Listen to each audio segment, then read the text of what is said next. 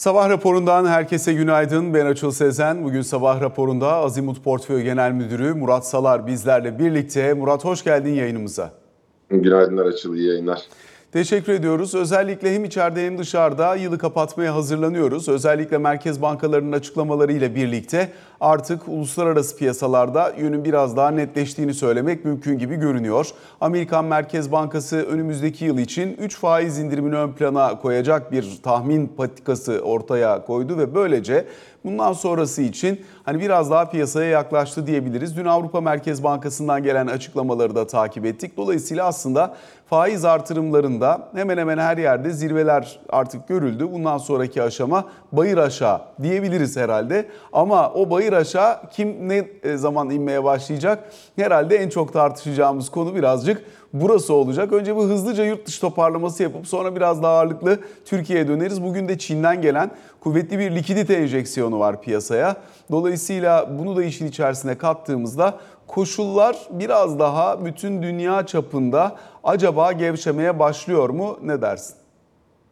Aslında bütün bu saydıkların pozitif veriler. Yani hem Amerika'nın faiz indirimine 2024'te başlayacağını deklare etmesi, hem Çin'deki enjeksiyon, Avrupa'da e, hızlı bir biçimde faiz indirecektir. Hatta belki Amerika'dan daha hızlı. Benim için sürpriz olan Amerika kısmı açıl. E, açıkçası bu kadar hızlı bir dönüşüm e, faiz artırırkenden faiz indirmeye geçmeyi ben beklemiyordum. Biraz e, bekleyeceğini tahmin ediyordum. Yani 2024'ün belki sonlarına doğru son çeyrekte e, datalar iyice iyileştikten sonra. Çünkü önceki söylemleri şuydu biliyorsun. Yani çok uzun yıllardır hep %2 enflasyon hedefi. Şimdi 3.1'e geldik enflasyonda. Son açıklanan rakam yanlış hatırlamıyorsam 3.1'di. Ama hala 2 değil. Ee, ve bu da hani bugünün söylemi değil FED tarafında. Ona rağmen faiz indiriminin gerekli olduğunu düşünüyor olmaları demek ki ekonominin biraz daha desteklenmeye ihtiyacı varmış. Veyahut da bu faiz artırımlarının bilanço küçültmenin e, etkileri e, reel tarafta biraz daha hissediliyormuş. E, piyasa kısmı için bunların hepsi gayet olumlu. Çünkü piyasa likiditeyi sever. Faizin artmamasını yani paranın pahalılaşmamasını ve alternatif bir getiri haline, yatırım aracı haline gelmemesini sever riskli varlıklar. Dolayısıyla e, o zor dönem geride kalıyor gibi e, yavaş yavaş normalize oluyoruz. Şimdi FED tarafında piyasa toplantı öncesinde 4 işte 2025 Ocağı itibariyle 5 faiz indirimi fiyatlıyordu. Bunun sonrasında hani Fed'de ben 3 tane indirebilirim deyince şimdi bakıyorum kabaca 5,5-6 faiz indirimine gelmiş 2024 sonu için. E, piyasa her zaman biraz daha önden koşuyor elbette ama bu kez önden koşmakta haklı çıktı gibi görünüyor.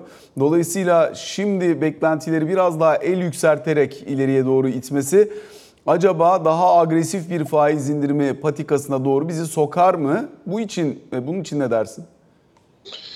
Yani şu andaki veriler çok agresif bir faiz indirimini gerektiren veriler henüz yok elimizde. Orada bir de şuna bakmak lazım herhalde açıl. Yani kaç adet ve e, tutarları ne olacak? Yani adet evet e, bir veri. Bir de 25 mi 50 mi e, daha mı hızlı da bakılabilir. E, bunlarla birlikte değerlendireceğiz. Ancak çok hızlı olması yani piyasanın 6 tane faiz indirimi noktasında e, beklentisi biraz ben en azından o beklentiye çok katılanlardan değilim. E, biraz fazla olur diye tahmin ediyorum verilerle birlikte hareket edecektir. Ama ilk işareti, ilk e, sinyali verdi FED. 2024 yılında faiz indirimlerine başlıyoruz. Yayın başında senin de söylediğin gibi e, ilk veri aslında elimizdeki somutlaşan ilk veri faiz artırımlarının sonuna gelindiği. Çünkü birkaç toplantı öncesinde e, bu da tartışılıyordu. Gerekirse tekrar veya Powell'ın söylemlerinde e, basın toplantılarında vesaire gerekirse tekrar ek sıkılaştırma yaparız diye. E, o kısmı bitti. Faiz indirimlerine geçildi. Çok agresif gitmeyeceğini zannediyorum. Veriler çok kötüleşmez ise. Avrupa Merkez Bankası ise aslında enflasyon uzun süre yüksek kalacak ifadesini metninden çıkardı. Bununla birlikte yerine önümüzdeki sene e, tedrici olarak enflasyonun aşağı geleceği yönündeki görüşünü aktarıyor.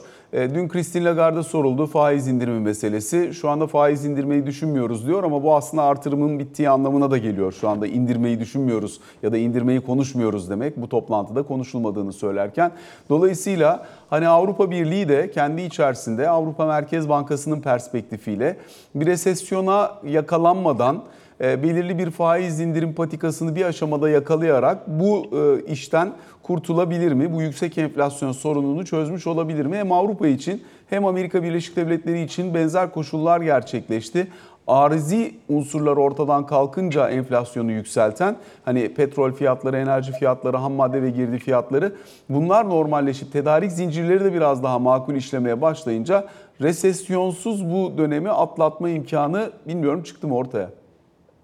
Aslında Çin'in tekrar e, dünya ticaretine dahil olmasıyla da bazı şeyler rahatladı dış taraftan baktığında. Çünkü pandemi sürecinde Çin çok geride kaldı. Herkesten daha uzun sürdü. E, daha fazla kapattı. Daha fazla dünya ticaretinin dışına çıktı. Akabinde Rusya-Ukrayna savaşı. E, bununla birlikte işte Rusya uygulanan ambargo, petrol fiyatlarındaki sıçrama birçok şey e, o yüksek enflasyonu yani jeopolitik tarafta ülkelerin kendinin dışındaki diğer ülkelerdeki gelişmeler e, enflasyonu etkiledi. Şimdi bunların ortadan kalkmasıyla özellikle tedarik zincirlerindeki e, kısıntının ortadan kalkmasıyla Çin tarafından Çin'in tekrar üretime geri dönmesiyle e, bir miktar daha ham maddeye ulaşmak, e, sanayi üretimi için gerekli olan e, emtiayı tedarik etmek e, kolaylaştı. Bu da enflasyonun ilk başında yukarı yönlü yaptığı baskıyı şimdi biraz daha aşağı yönlü destekler vaziyette. E, bir de yani sadece faiz politikası değil de bilanço e, daraltmalarını da takip etmemiz gerekiyor merkez bankalarının. E, yanlış hatırlamıyorsam yine 9 trilyon doların biraz üzerinden şu anda 8 trilyon doların altında hem e, Amerika'da hem Avrupa Merkez Bankası'nda. Oralar da piyasa için önemli. E, oralardaki daralmanın çünkü e, pandemi başlarken yine yanlış hatırlamıyorsam e, 4 trilyon doların biraz üzerindeydi. Oradan 9 trilyon dolara kadar çok hızlı bir genişleme. Şimdi 8 trilyon doların biraz altında yavaş yavaş e, daralma. Orası da etkiler. Yani faiz kadar e, bilançonun daralması da faiz kadar olmasa bile e, faize yakın dozajda. Bizim bir de e, piyasalar açısından bakmamız gereken kısım e, bilançolardaki bu e, küçülme e, işlemlerinin ne kadar sertleşeceği ve ne, veya ne kadar ne kadar süreyle e, devam edileceği de önemli. Burada peki ne kadar agresyon bekliyorsun? Çünkü özellikle işte Fed'in yaptığı hesaplamalar kabaca bilanço daraltmasıyla ekstra bir faiz indirimi kadar kabaca sıkılaşma geldiği yönündeydi. Avrupa Merkez Bankası'nda da benzer işlediğini gözlemliyoruz. Dolayısıyla hani e, burada daha ciddi bir hızlanma ya da sertleşme bekler misin bir vadeden sonra? Çünkü hani artık faiz artırımlarıyla gelinecek yerin sonuna yaklaşıldıysa bundan sonrası miktarsal sıkılaşma olmak durumunda. Hani para politikasında ince ayarı yapmak için. Ee, ne kadar orada e, daha e, şahin bakış açısı beklersin? Yani şimdi başladığımız yere göre aşağı yukarı bir e, bilançonun daralması %15'ler civarında oldu. Yani birebir büyüdü 4'ten 9'a. E, şimdi %15 civarında geriledi. Herhalde bu tempo devam ederse varsayımda bulunalım sadece. E, 7 trilyon doların altına geldiğinde bir tekrar değerlendirmek lazım. Çünkü e, bir buçuk trilyon dolara yakın aşağı yukarı e, daralma FED tarafında gerçekleşti. Aynı şekilde Avrupa Merkez Bankası'nda da.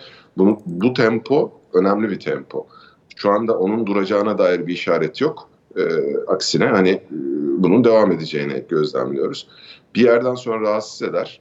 Yani belli dozdaki e, çekmeler. Şeyin tam tahmin edemiyorum açıl. Yani nerede durur? O kadar vakıf değilim açıkçası teknik anlamda veya ihtiyaç ne kadardır e, normal ekonominin dönmesi için. E, ama yaptıklarını görüyoruz. Böyle bir politika uygulanıyor. Bizim e, piyasa olarak e, veya yatırımcılar olarak bu kısmı da dikkat etmemiz gerekiyor. Peki bu arada merkez bankalarındaki o bilanço büyüklüğü ister istemez e, belirli bir aşamaya kadar hisse senedi piyasaları üzerinde de etkili oldu. E, şimdi e, ne kadar fazla para, ne kadar düşük maliyetli para o kadar risk iştahının yükselişi. Şimdi bilançolar kademe kademe aşağı geliyor fakat beklentiler biraz daha farklı aşamaya evrildiği, resesyondan kurtulma eğilimi bir miktar daha ön plana çıktığı için bütün dünyadaki hisse senetlerinin piyasa değerleri üzerinden baktığımızda ikisi arasındaki korelasyonun hala e, ilerlemeye ve gitmeye devam eden hisse senedi piyasası iştahını yansıttığını görüyoruz. Burada bir ayrışma bekliyor musun? Yok yani ayrışma beklemiyorum. Belki onun analizini de pandemiden itibaren e, yapmamız gerekebilir açıkçası. Şöyle e, bir para miktarı vardı bütün dünyada.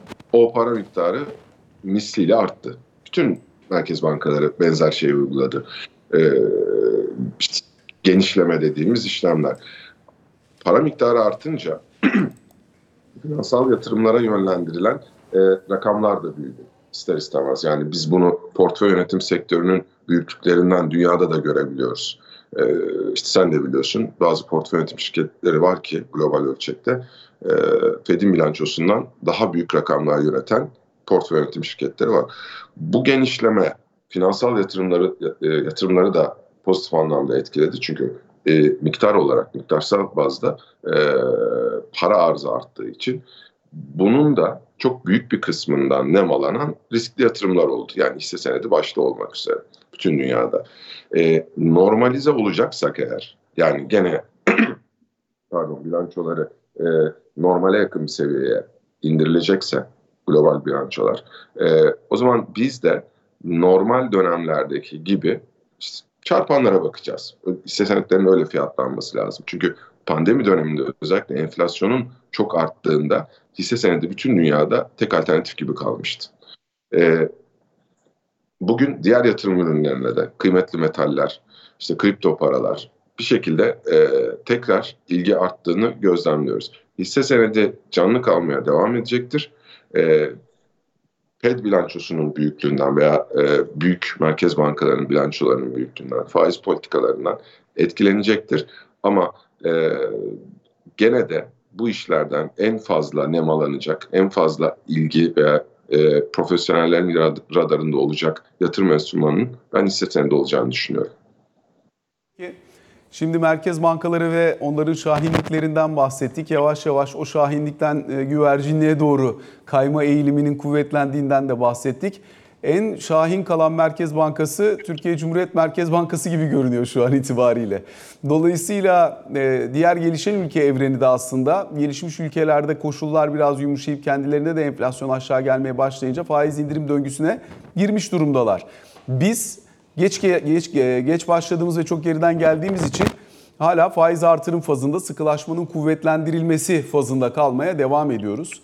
E, bu anlamda biz bugün Bloomberg Business Week Türkiye dergisinin kapağında da bu konuyu işledik ve e, uzunca bir aradan sonra ilk defa e, yeniden carry trade imkanının Türkiye açısından daha belirgin bir şekilde geri dönme olasılığını aktarmaya çalıştık. Ne dersin? Ee, biz normalleşiyoruz açıl. Yani bence tanımı bu.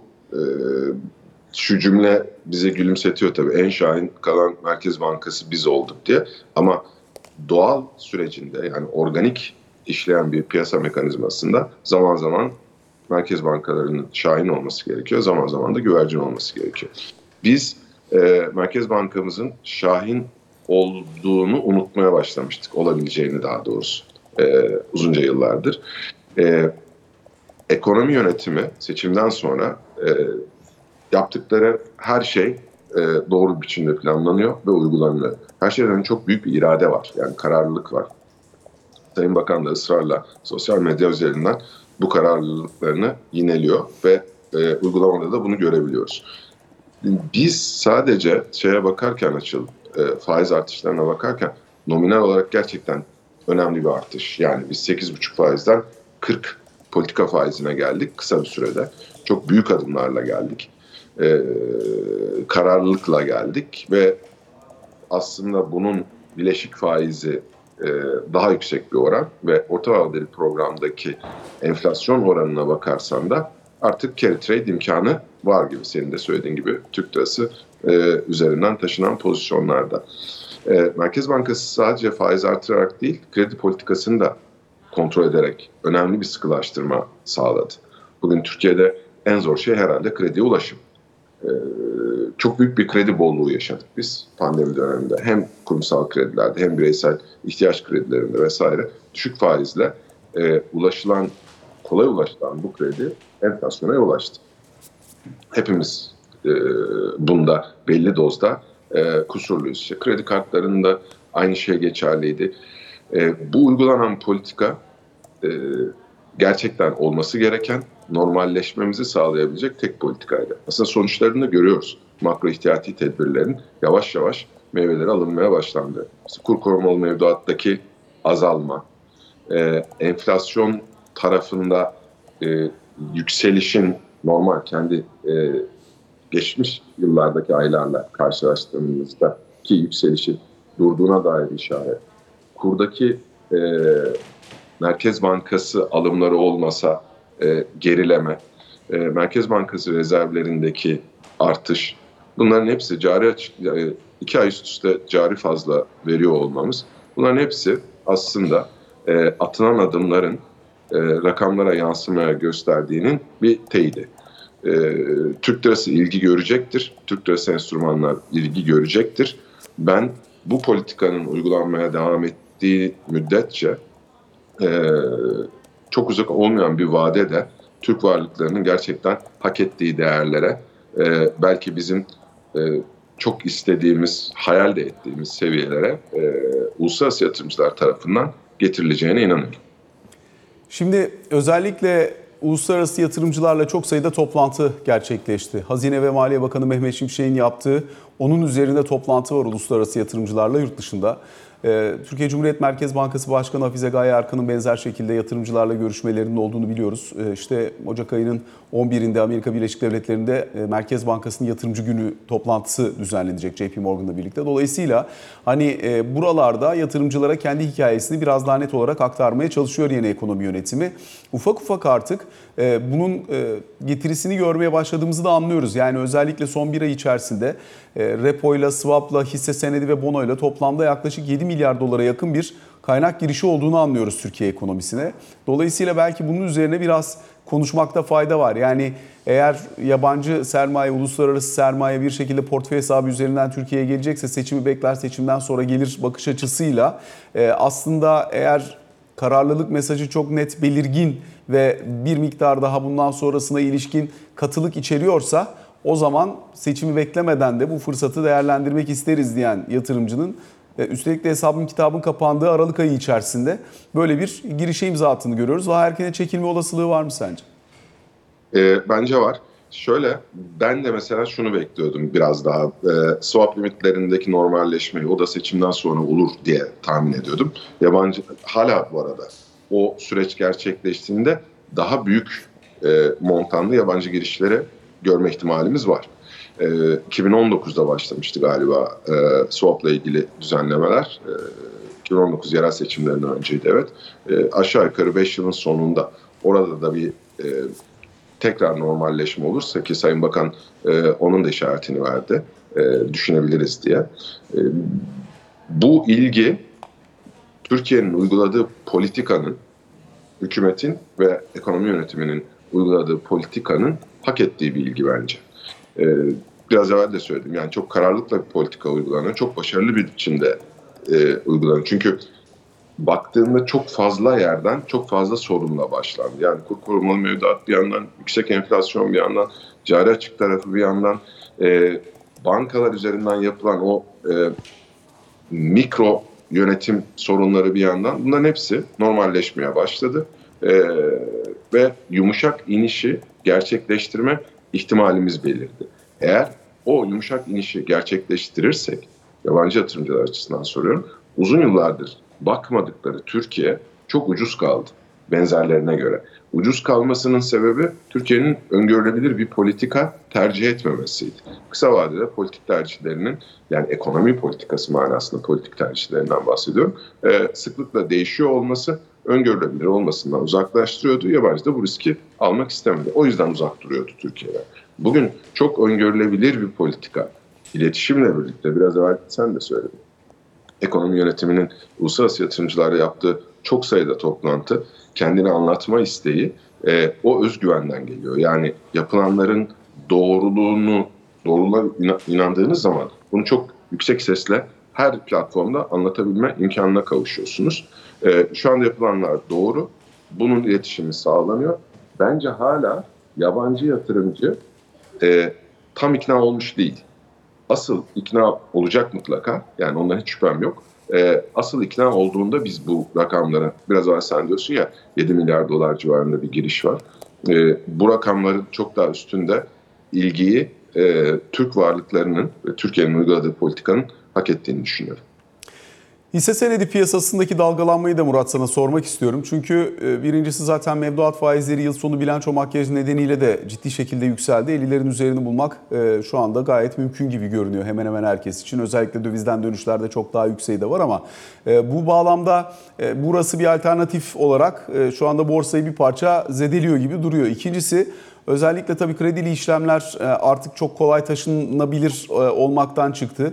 Ee, burada tek e, piyasayı yöneten, yönlendiren kısmı hani yerlinin satıp bir yerden sonra yabancının katkısıyla e, endeksin belli bir yere gitmesi gibi duruyor. Fakat yavaşlayacak bir ekonomik aktivite içerisinde özellikle banka bilançoları da yılın birinci çeyreğinden itibaren biraz daha negatife doğru gidecek gibi duruyor. Karlılıklarda ciddi düşüş yaşanması beklentisi var bankacılarla konuştuğumuzda. Ne dersin? Yani borsanın e, kuvvetli performansı ve sadece sadece taşı toprağı altın hisse senedinde neye yatırırsan yatır para kazanırsın bakış açısı bitmiş gibi duruyor buradan bakınca ama oradan bakınca da öyle mi? Buradan bakınca da biraz e, nasıl durduğunu anlatmaya çalışayım açılacağım. Şimdi e, endeksin içerisinde yani daha doğrusu Borsa İstanbul'daki hisse senetlerinin içerisinde son 3-4 yılda önemli ayrışmalar oldu. Yani yabancının ilgilendiği hisse senetlerinden yerlinin daha kolay hareket ettirebildiği hisse senetlerine geçiş oldu. Çünkü yabancı çıktı, bütün piyasanın dominansı e, yerli yatırımcıya geçti. Yerli yatırımcının e, özellikle bireysel yatırımcının, yerli bireysel yatırımcının tarzı da biraz daha hareketli e, hisse senetleri. E, geçen yayında da söyledim. E, küçük bir anekdot bir yerde söylediler. Bu son dönemde gelen yatırımcılardan bir tanesi. E, diyor ki hisse senedi sattı mı diyor birisi. O da diyor ki satacaksak niye aldık diyor. Yani o, o inanç başlamıştı. Hani satılmayacak, düşmeyecek bazı yan kağıtlar dediğimiz kağıtlarda. Şimdi değişecek kısım şurası açıl. Ee, yabancının ilgilendiği hani global tabirde blue chip dediğimiz hisselere geçiş oluyor. Olacak da. Tekrar araştırma raporları, tekrar temel analiz bunlar ehemmiyet kazanacak. Bu verilerle hareket edilecek kıymetli şirketler hak ettiği değerlere ulaşacak.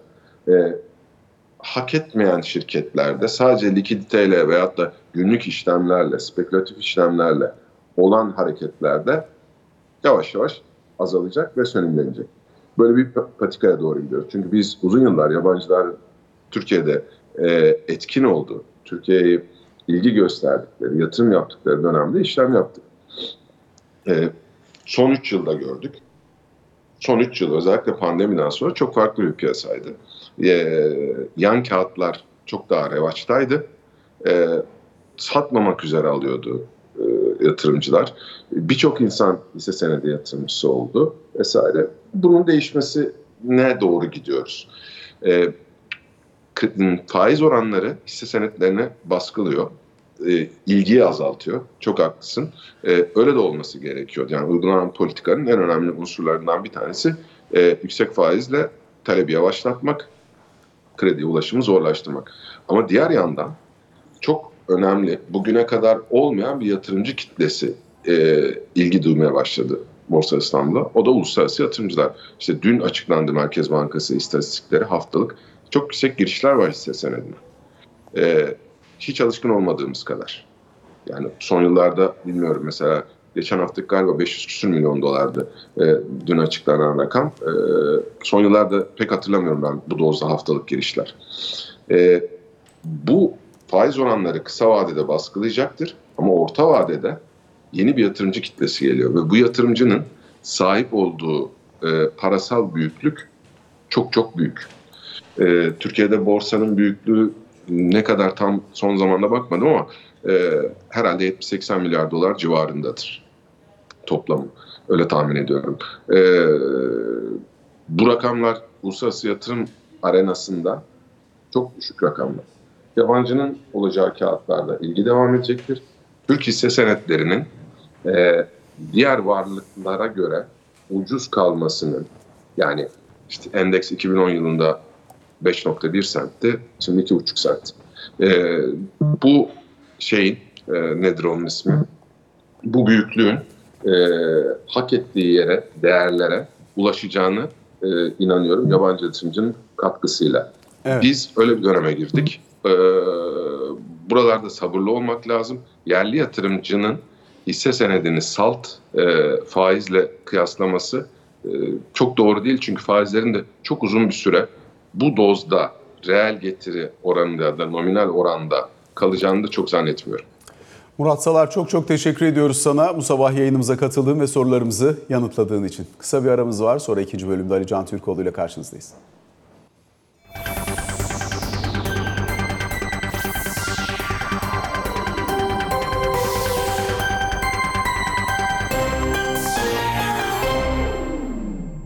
Sabah raporunun ikinci bölümünde Ali Can Türkoğlu ile birlikteyiz. Ali Can günaydın. Günaydın. Cumhurbaşkanı Erdoğan'la Amerikan Başkanı Joe Biden'ın dün bir görüşme gerçekleştirdikleri 45-50 dakika süren görüşmenin iyi geçtiğine dair detaylar aldık. Özellikle Amerika tarafından.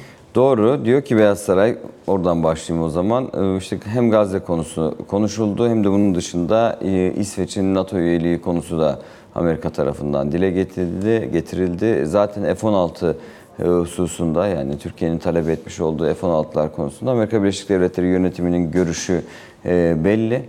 Bu konuda Amerika'nın Türkiye'ye F-16 satışını ABD yönetimi olarak biz destekliyoruz diyor.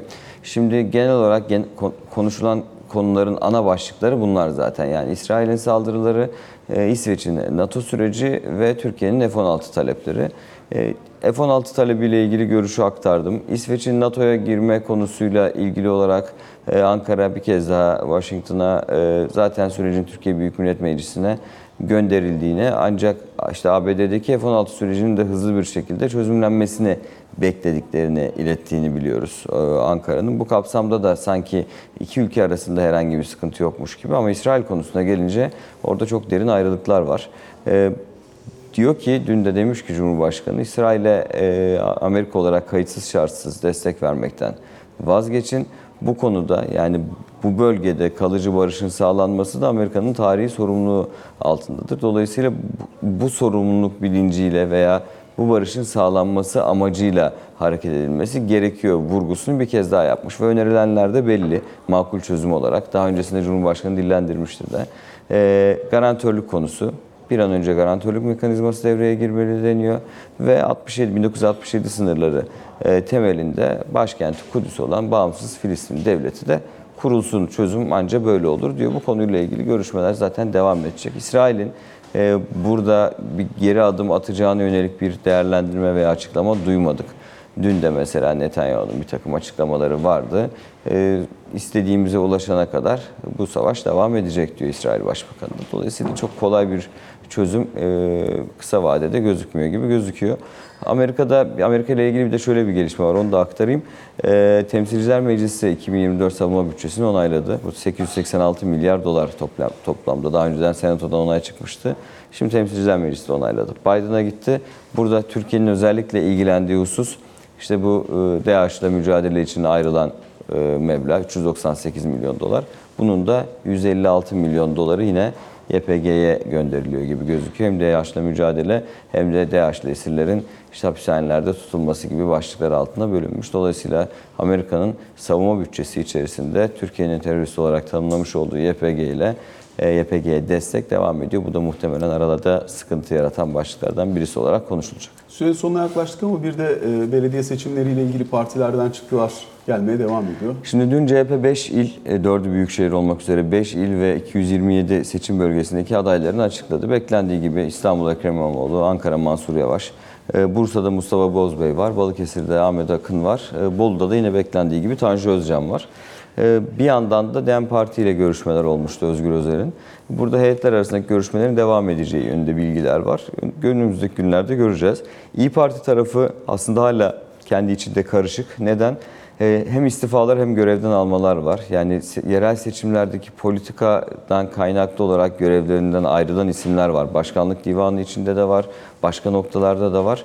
İşte mesela en son Ece Güner ayrıldığını, istifa ettiğini açıklamıştı. Zaten yerine başkanlık divanına başkası atandı. Görevden almalar da var. Ahmet Zeki çok görevden alındı mesela. Dolayısıyla İyi Parti'nin uygulayacağı politika nedeniyle kendi içindeki e, dalgalanma diyeyim devam ediyor. Gerek istifalarla gerek görev- görevden almalarla ama kararda herhangi bir değişiklik olmayacak. İstanbul Büy- Büyükşehir Belediye Meclisi içerisindeki üyelerle ilgili de sıkıntı oldu. İşte 7 üye e, kesin ihraç sistemiyle mesela disipline sevk edildi İyi Parti'de. Dolayısıyla bu karışıklık sürüyor gibi gözüküyor. AK Parti MHP tarafında da herhangi bir sıkıntı yok. 11 toplantı yapılmıştı. Bu hafta içinde 12.si yapılacak. Sonra liderler bir araya gelecek. 30 büyük şehirde anlaşma vardı. 28 AK Parti, ikisi MHP olacak gibi gözüküyor. Bendeki bilgi Mersin ve Manisa'nın MHP'de kalacağı, Adana'nın AK Parti'ye kayacağı. E, onun dışında da 51 ilin merkez ilçelerinde, e, hepsinde değil, 51 ilin bazı merkez ilçelerinde 30'a yakın olacağı söyleniyor. Yine ortak aday gösterileceği yönünde. AK Parti içinde şu önemli, Ankara, İzmir e, ve Adana özelinde iç toplantı gerçekleştirilmişti. Pazar günü İstanbul'la ilgili olarak belediye başkanları, milletvekilleri ve teşkilatın katılımıyla geniş katılımlı bir toplantı gerçekleştirecek. Sonra da açıklamalar gelmeye başlayacak. Alican teşekkür ediyoruz. Ben Sabah teşekkür raporunu ediyorum. böylelikle tamamlamış oluyoruz.